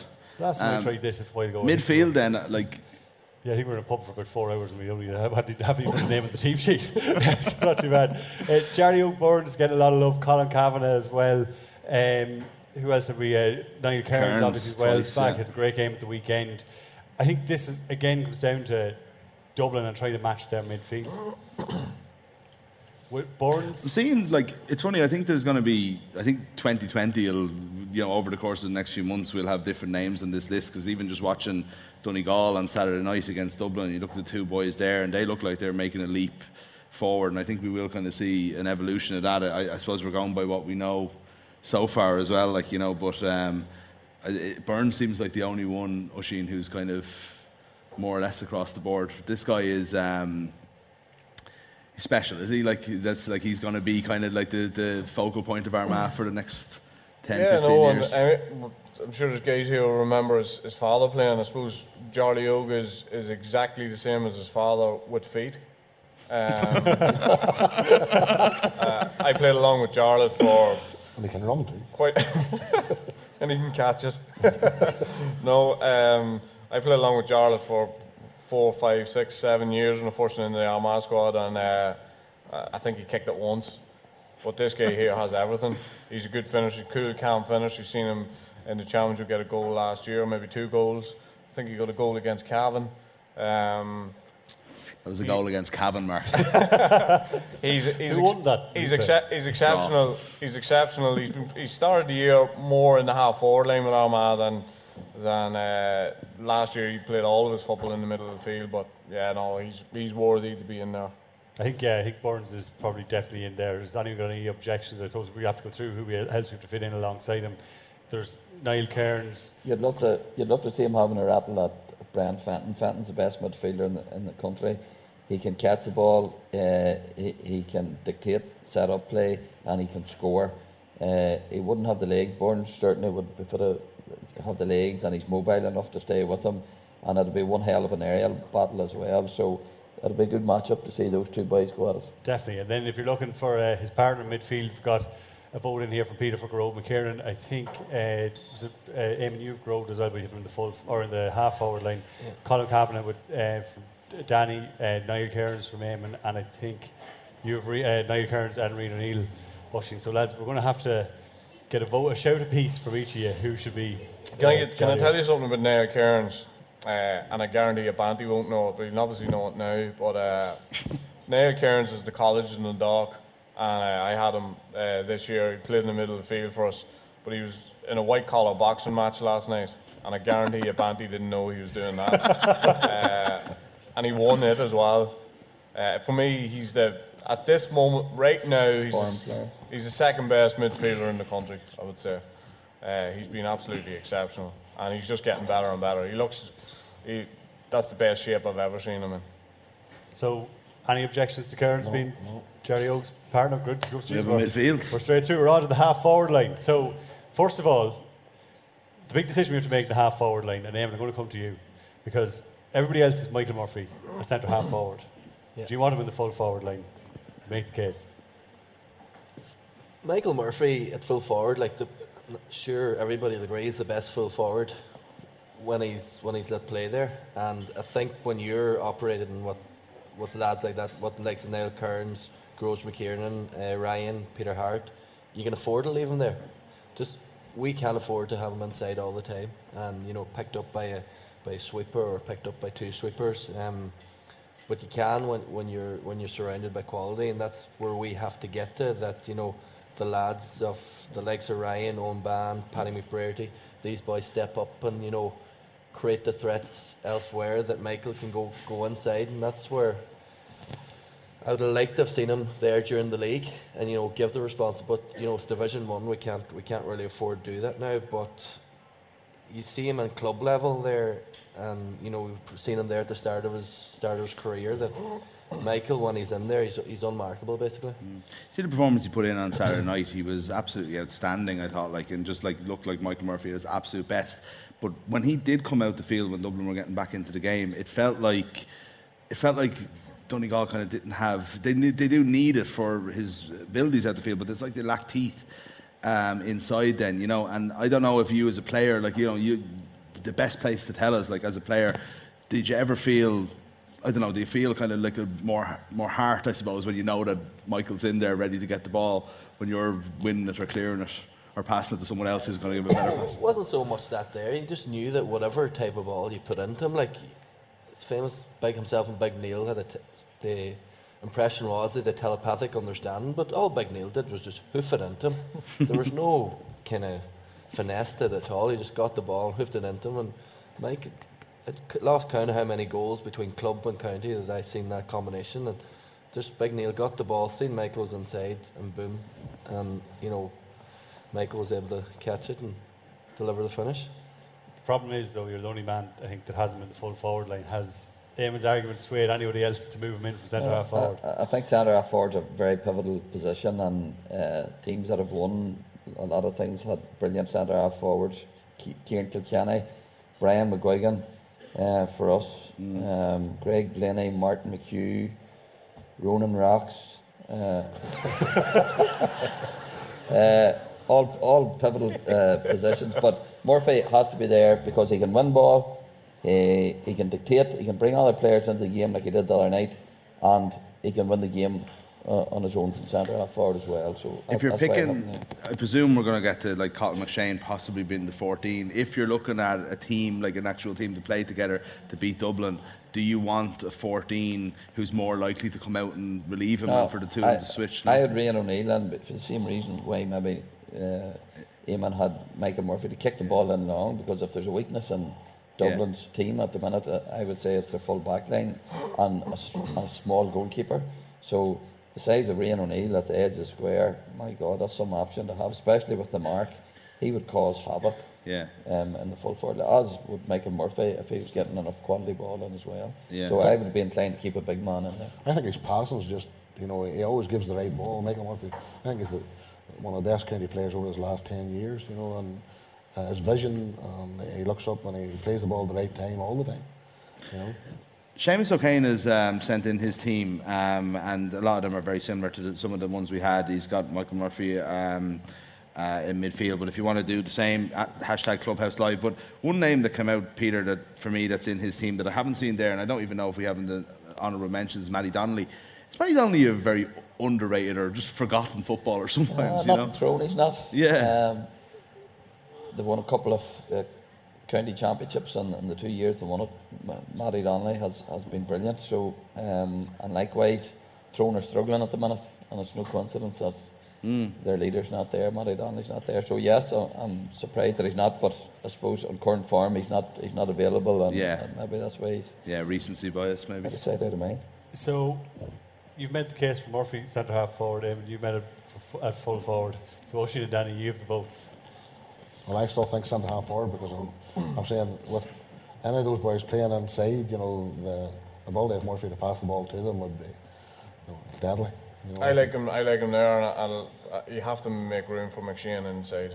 I know he's out for a lot of months, but few months, uh, you have to make room for McShane. Like last year, he was unbelievable. So, would we agree on Murphy centre half forward, McShane full forward? I didn't know McShane was, so if McShane's Option. available, then Yeah, well, he's, this- he's gonna- we're, we're arranging this game. We're not playing this game until everybody's fully fit. That's the way it's happening. First of September. So then, this is getting tough now because But a lot that, we're saying McShane, but like we, you know, we did talk about Rian O'Neill as well. So like there is a maybe there's a room for him in the corner or a two-man that's full other- forward line. Or I was about to say there's a lot of good players here. We're going to have to try and narrow down. Ryan Uh, McHugh, we're all saying uh, better at wing forward, taking McCaffrey out of the game. Maybe is that the reasoning behind that? Well, he's, he's a cert, be it half forward or wing up back for me. He's, he's so brainy, clever, mobile. Um, Dublin put Ciarán Kilkenny on him, or they put McHugh on Kilkenny, and Kilkenny wasn't a big influence on the, on the game the other Yeah. night. Um, McHugh nearly got a goal from a kick out. Kilkenny was chasing him, having to chase him, so it certainly puts him on the back foot. Mm. Um, but uh, I think you can't have any team, uh, Ulster team, without Ryan McHugh on it at the minute. For sure. So we have a couple more to go, uh, a couple of more positions to get through. We've got uh, a couple of nominees here still. We've got Oisin O'Neill, Jamie Clarke, uh, as we mentioned. Uh, who else have we got here? Uh, we've got Gearóid and Peter Harte again. We haven't really talked about and Paddy McBrearty. So there's a lot of people to squeeze in here. Uh, Eamon, maybe come to you with McKiernan, Harte, and McBrearty. We've only got two positions left. Maybe who would be the two you'd go for? I love Gearóid McKiernan. I, I think he's, I don't know, am I right in saying he's the most underrated player in, in Ulster? I just love, he's just, terrible thing to say, I'm sorry Mark, but I feel sorry for him sometimes when he's, because he's just such, he gives Stuck in so cabin. much. And uh, what he, how he plays and, you know, I just, I love, I just want to have him in the team like, but, um, you know, McShane's going to have to get in there somewhere. Yeah. On current form, Mc- McKiernan's very, very close to that team. He's carrying them at the minute. And you'll have to definitely in the half forward line as well because he's freed up rather Yeah. than being at midfield, coming off the shoulder with lads the likes of Jerry Oakham running through or whatever you know for shooting from range. It's hard to look past him. but it's hard to. Yeah, but don't know how then we're we gonna haven't even I don't know how talked about Paddy this team for 50. McBrearty or Conor McManus yet. Or Well, if, if you were playing with a roving corner forward, there'd be room for Neil McGee there. You'd I need a babysitter in the next few weeks, so we need to get him on somewhere. I think I'd rather have Paddy in the corner than Neil now, no harm. So Gearóid, Peter Harte as well. Uh, Peter, like again, he's one of those players that's been around for so long and so dependable that maybe a lot of people are overlooking him. Well, I suppose it's the same with Paddy McBrearty. On current form, uh, you certainly wouldn't have him. He's been quiet in this past two games. Uh, McBrearty's only used there for the, for the last game. But um, yeah, over the course of this past three or four years, uh, Harte and Matty Donnelly have been probably Tyrone's most consistent players. Um, but again, with the quality of the players we have, and especially if we're talking up front, um, I- I think it's very hard. I didn't have Paddy McBrearty in it because he, on current form, but if he's at himself, uh, could you imagine, you know, a full forward line with him in one corner and Conor McManus in the other? There's some scoring potential there. Yeah. Definitely. And then also you've got Hughes, McGuigan, and Rian O'Neill. Talk to us about your selections there. Yeah, well, uh, for the same reason that Danny said about McGuigan, he's, he's underrated. Maybe doesn't get the same exposure as, as a lot of the other players get. Um, Darren Hughes offers you something different in that he's uh, a workhorse. He'll literally run all day for you. He'll win ball in the air. Um, you know, so uh, Dublin, if they had Brian Howard, sometimes they play wing halfback, but again, doesn't matter. He'll win his own ball anywhere, and he can score. Um, and then the other men speak for themselves: Murphy, McHugh, McManus. And who else have we got? We got anyone else? Darren McCurry we talked about, and uh, McFall as well, Danny. Once again, I don't think he's getting. If he was playing up in Division One, you would over his last few years. I think he's been outstanding for Derry. He's one of the leaders on the team, and maybe a team short of leaders. And he's one of the boys that always goes out and always does the same job all the time. Works very, very hard at it. Um, and I was trying to get a few more Derry men on, and he's definitely he's uh, definitely worth it. Um, I- I think he's just unlucky at the minute too that it just playing in Division Three and Division Four. Maybe what he can do, you haven't seen enough of yet. And I think, uh, Oisin, with your team as well, you had, um, uh, you had obviously the two O'Neills. It's, it's Armagh and Jamie. I should say you could pick up, you could pick so many of the Yeah, I might have, Armagh, might have over-egged it a wee bit trying to get three cross lads into the, or two cross lads and an Easton Gales lad into the uh, forward line, but uh, McShane, McShane, I'm happy to t- I'm happy to put Ryan in, in one of the corners and have McShane full forward. I'm happily I'm giving a little bit, uh, and McManus in the other corner, uh, Murphy, McHugh, and Ian Other.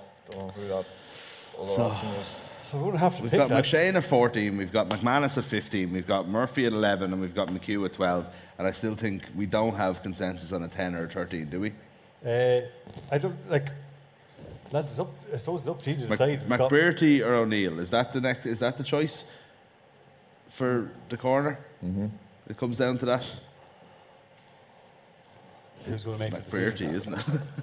Well, I go with Ryan anyway. Yeah. this has been recorded, uh, O'Shea, yeah. Danny, how about what do you think? I just don't like agreeing with you. That's the, the, the bother with it. Paddy McBrearty fit is unmarkable. He's some footballer as well. You know, I, I because he was injured and not playing full time, I w- would have had him in the team automatically if he if he had been playing. now. And the same with Matty Donnelly. I'd have been thinking about Matty Donnelly the same. But um, I'd still be going for McBrearty. I think he's something else. You know. Okay. So McBrearty, O'Neill. Lads, you have deciding votes. Can we not get O'Neill out in the half forward line there? We could. We still have. We still have a wing Still wing half forward he's place serious, left. Like, yeah. player, like- yeah. We need a left-footed free taker, and he scores for I was going to ask about free takers, yeah, because we do need to think about this as well. Like, who's taking the frees on this team? Murphy, maybe. Niall Morgan. Niall Morgan, thirty percent. Well, Murphy, Morgan, or Neil McGee, some of the three. What are your thoughts on that, lads? So, he was, uh, so Rian O'Neill and half forward. At half forward, McBrearty in the corner. That means the likes of McKiernan, Harte misses out. Uh, who else have we got here? McFall, McGuigan is out, McCurry. Um, but I think they're probably the two that have popped up yeah. the most on that team. And that's John Small then probably marking Rian O'Neill, which could be a battle and a half, I'd say, yeah. There'd be a few uh, umpires looking the other way uh, uh, during that battle, I'd say. I'd like to see him and Murphy at it again, actually. Lads, do you think anybody is going to beat Dublin this year? Aside After all this. After this also 15, as lads get the team together uh, with the final graphic. Like, there are, are there, uh, there, what signs can you take from the early rounds of the league, really? But Kerry definitely seem to be on, a pa- on that level or just below it. Um, is, is there anybody else that can challenge them as well? Yes, yes. As, as for, for me, I think Kerry have got very close last year. Kerry, Kerry can only get better with, with the age profile of their team. And Dublin, whilst the new management, do, do they have the same hunger deep down? Don't tell me they have the same deep rooted hunger to win an All Ireland this year that those Kerry players, David Clifford and those Kerry players do. So Kerry should be uh, improving and getting a bit closer. And I've, I've said it before that in terms of scoring potential and natural players, if, if Donegal can catch fire and, and take their game to a new level, they certainly have the quality of, of players there uh, to do it. Could be a wee bit away from them at the minute, um, but Mayo no, uh, Tyrone no, um, and Kerry yes, definitely. Would you be worried about Tyrone given what we've seen so far this Aye, year? I would. Um, as, uh, again, it's early days. Uh, They're not firing on all cylinders, and they're going to have a real dogfight. And, and I'd still expect them to stay up, um, but they're going to have to dig very, very deep. But without Cal McShane, and without Matty Donnelly, they're not in a good place at the minute. Yeah. I, I can't see anybody beating the Dubs. Um, I think for the next two or three years, I think you know they've already unearthed a couple of a couple of players during the league. Uh, Bugler looks like a, a serious player. I think Paddy Small will have a bigger role to play than he than he has had, um, and I think Shea of one midfield a midfield partner. I think that's what they're looking at. And if if you if any of you know your guy uh, O'Coffey Bourne, if anybody has seen him lately, I think he's about six foot twenty, and uh, and uh, when you seen him at under twenty level, which isn't that long ago, I think twelve months ago they played in the final. Um, he hadn't a lot of bulk on. You will see the guy now. He's massive. Um, he play probably play some part towards the end of the league. But I think that's the only thing that they've been searching for during the league. They've tried a couple of different partners for uh, Fenton in the middle of the field, but uh, once this guy bursts on, it's, ano- it's going to give them another dimension altogether. And uh, I, ca- I can't see anybody beating the Dubs for the next two or three years. And that negative. What about this team? Here's the final team. Niall Morgan, Ryan Riley, uh, back to me, Cullen, O'Connell, McKay, Ban Gallagher, Burns, Cairns, O'Neill, Murphy, McHugh, McBrearty, McShane and McManus. Lads, speak now or forever, forever hold your peace. Are we all agreed on this 15? Dublin are still Nah. Let's start again. I want to go home. I think, I think Galway have to be Galway. Galway are improving as well. You Yeah. know, there, there's a potential always within them now and again to produce that, you know, the shock or, the, or you know, get a get a big one over someday. To score a bit. Especially, so there, there definitely is a potential with them to come through as well. Dublin are going to get caught this year, and it's either going to be Kerry, Donegal, and Galway have you know Galway probably just starting off their journey. D- Donegal, as Peter was saying, have a lot going for them, but it's just a few bits of the, the puzzle, and can they find it now in the next in the next few months? Um, but Kerry, Donie Buckley is doing a lot of good work with them. He's one of the best coaches about. Um, so the, the graph's only going to go up for them. I think we come back to Peter's point is that you know when when when it comes into that battle and they have to ask themselves questions, do Dublin do not to say fuck it with five? We, do, we don't need a sixth here. I Dublin, the level that they're at, you know, the level of training and commitment that they've put into it, as Peter said, over the last five years, you wonder how long you can keep that going for. Yeah. You know, and, and it's been a tremendous effort to do what they've done, you know, and, and they've had the wee break of the ball now and again, maybe with Mayo or whatever, but they're just there's some team and just a serious panel of players. Well, this the best man to ask is like, does there, as you build up the the county medals, as you build up the Ulster titles, like, does there ever do you get greedier? Yeah, I think you agree. I think the other thing is uh, when you get to Dublin stage, it's almost harder to lose. You know, when you go out onto the field. As we've just have- seen in the two Yeah, Croke Park matches the the last few the weeks, Monaghan yeah, game in particular, I mean, you know, so they never should have got back into that game, and they did, and they just have a knack of doing that, and it's a nice knack to be in, you know, and uh, you just never have them killed off, you never have them beat. Um, In the the 30s conditioning, the conditioning of the Dublin Yeah. lads and the run out onto the field, it's, just, it's, they're very imposing. They have, you know, the, you look at the backroom staff, you look at all everything that surrounds them. Everything about them is very, very impressive. You have to say. I know we, we can sit up here and we can begrudge them sometimes, but um, what they've done, you know, Gaelic football wise, is unbelievable because they've always had the numbers. But like I remember playing against them and they had a definite soft centre. That soft centre's gone. Do you remember them going out linking arms, going to the going to the hill? I mean, they were searching for something that Yeah. just wasn't there. Whereas this crew, they don't need any gimmicks. They just go out and they play, and that's just the way it is. And if you want to play defensive, they'll play defensive. If you want to play attacking football, they'll play attacking football. Whatever you want to play it, they'll play it. You know, and that's for me is the most impressive thing about them. Okay. Last question then, Danny. Are Derry going to get promoted? Is it their time? I think Sunday Sunday's a massive day for Derry. You know, the, going down to Cork is a, a very hard hard task, and one in Cork, Cork's never easy. So, but you know, what I mean, I think there's a belief in them. I know, um, I, I know they've worked very very hard over the winter. Uh, they've done a serious amount of training together, but I just don't know if we maybe got the players. Tom Dawson before, if we just maybe a player or two short maybe at, at this stage. Uh, but I still think there's a lot of stuff coming through. We've Yeah. Underage structures are good. There's plenty of good players coming through in Derry. Like our own club, there's a pile of young boys coming through, and you know, hopefully the success will come from that. And what about Bellaghy then? The famine, 2005, I think. Is it? Is the famine going to end? So, uh, It's a serious pressure. I, I remember as a young boy growing up in Bellaghy and hearing all the stories about. I was lucky, and I was about six years of age when Bellaghy won the All Ireland Club, and I can just about remember in the the lorry going through the town with all, all these boys on it, and and those boys were like Chris Brown, Tommy Diamond, um, the cast, all the casties were playing. All those boys were were like heroes, and I was looking up to them, and I wanted to be the same as Tom Scullion and uh, Ossian a 16 championship medal. I think Tom was 12 or something like that as well. And, you know, and I remember growing up, and I, and I wanted to be to be like them, and I, you know, and I wanted championship medals as well, and it was very very tough. And I think we've had a tough time over this last maybe 10, 15 years. I think other clubs are working very very hard as well. And, and I think we're, we've pushed ourselves and we've got that level now. And coaching wise, it's never been any better. We have a load of fellas who are all players and past players who have come in and, and putting a serious amount of effort, effort in from right from under sixes right through to minors.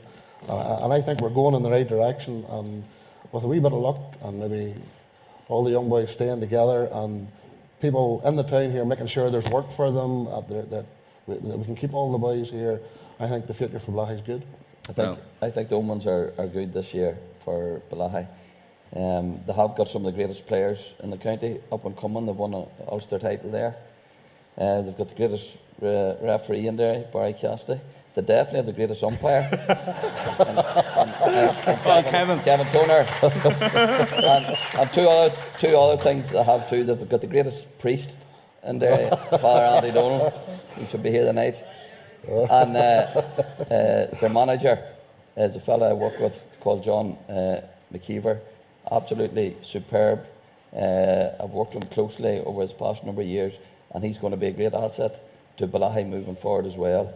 So uh, get your money on Bellaghy for the championship. That's it. We wish us nothing but the best of luck. Ladies and gentlemen, I think you'll all agree it's been an amazing panel. Will you please give it up for Danny Quinn, for Eamon McGee, for Oisin McConville, and for Peter Canavan, aka God. Also so much to Sports Direct. They're our proud sponsors of Grassroots GAA on Balls.ie and of course of Bellaghy. We've been up and down the country with them over the last couple of years and honestly the, the work that's put in across in the different clubs has been brilliant. They're great supporters and it's great to be here with them. Exactly, also thanks to everybody from Boss that you've been working hard behind the scenes. And lastly, thank you very much to everybody in Bellaghy. You've been an incredibly welcoming club to us. Uh, in, in the build up to this over the last couple of months, all the work that has gone on behind the scenes, you're so friendly, so helpful, and you all should really be proud of yourselves because you have a brilliant club up here. Enjoy the rest of your night. Enjoy the night.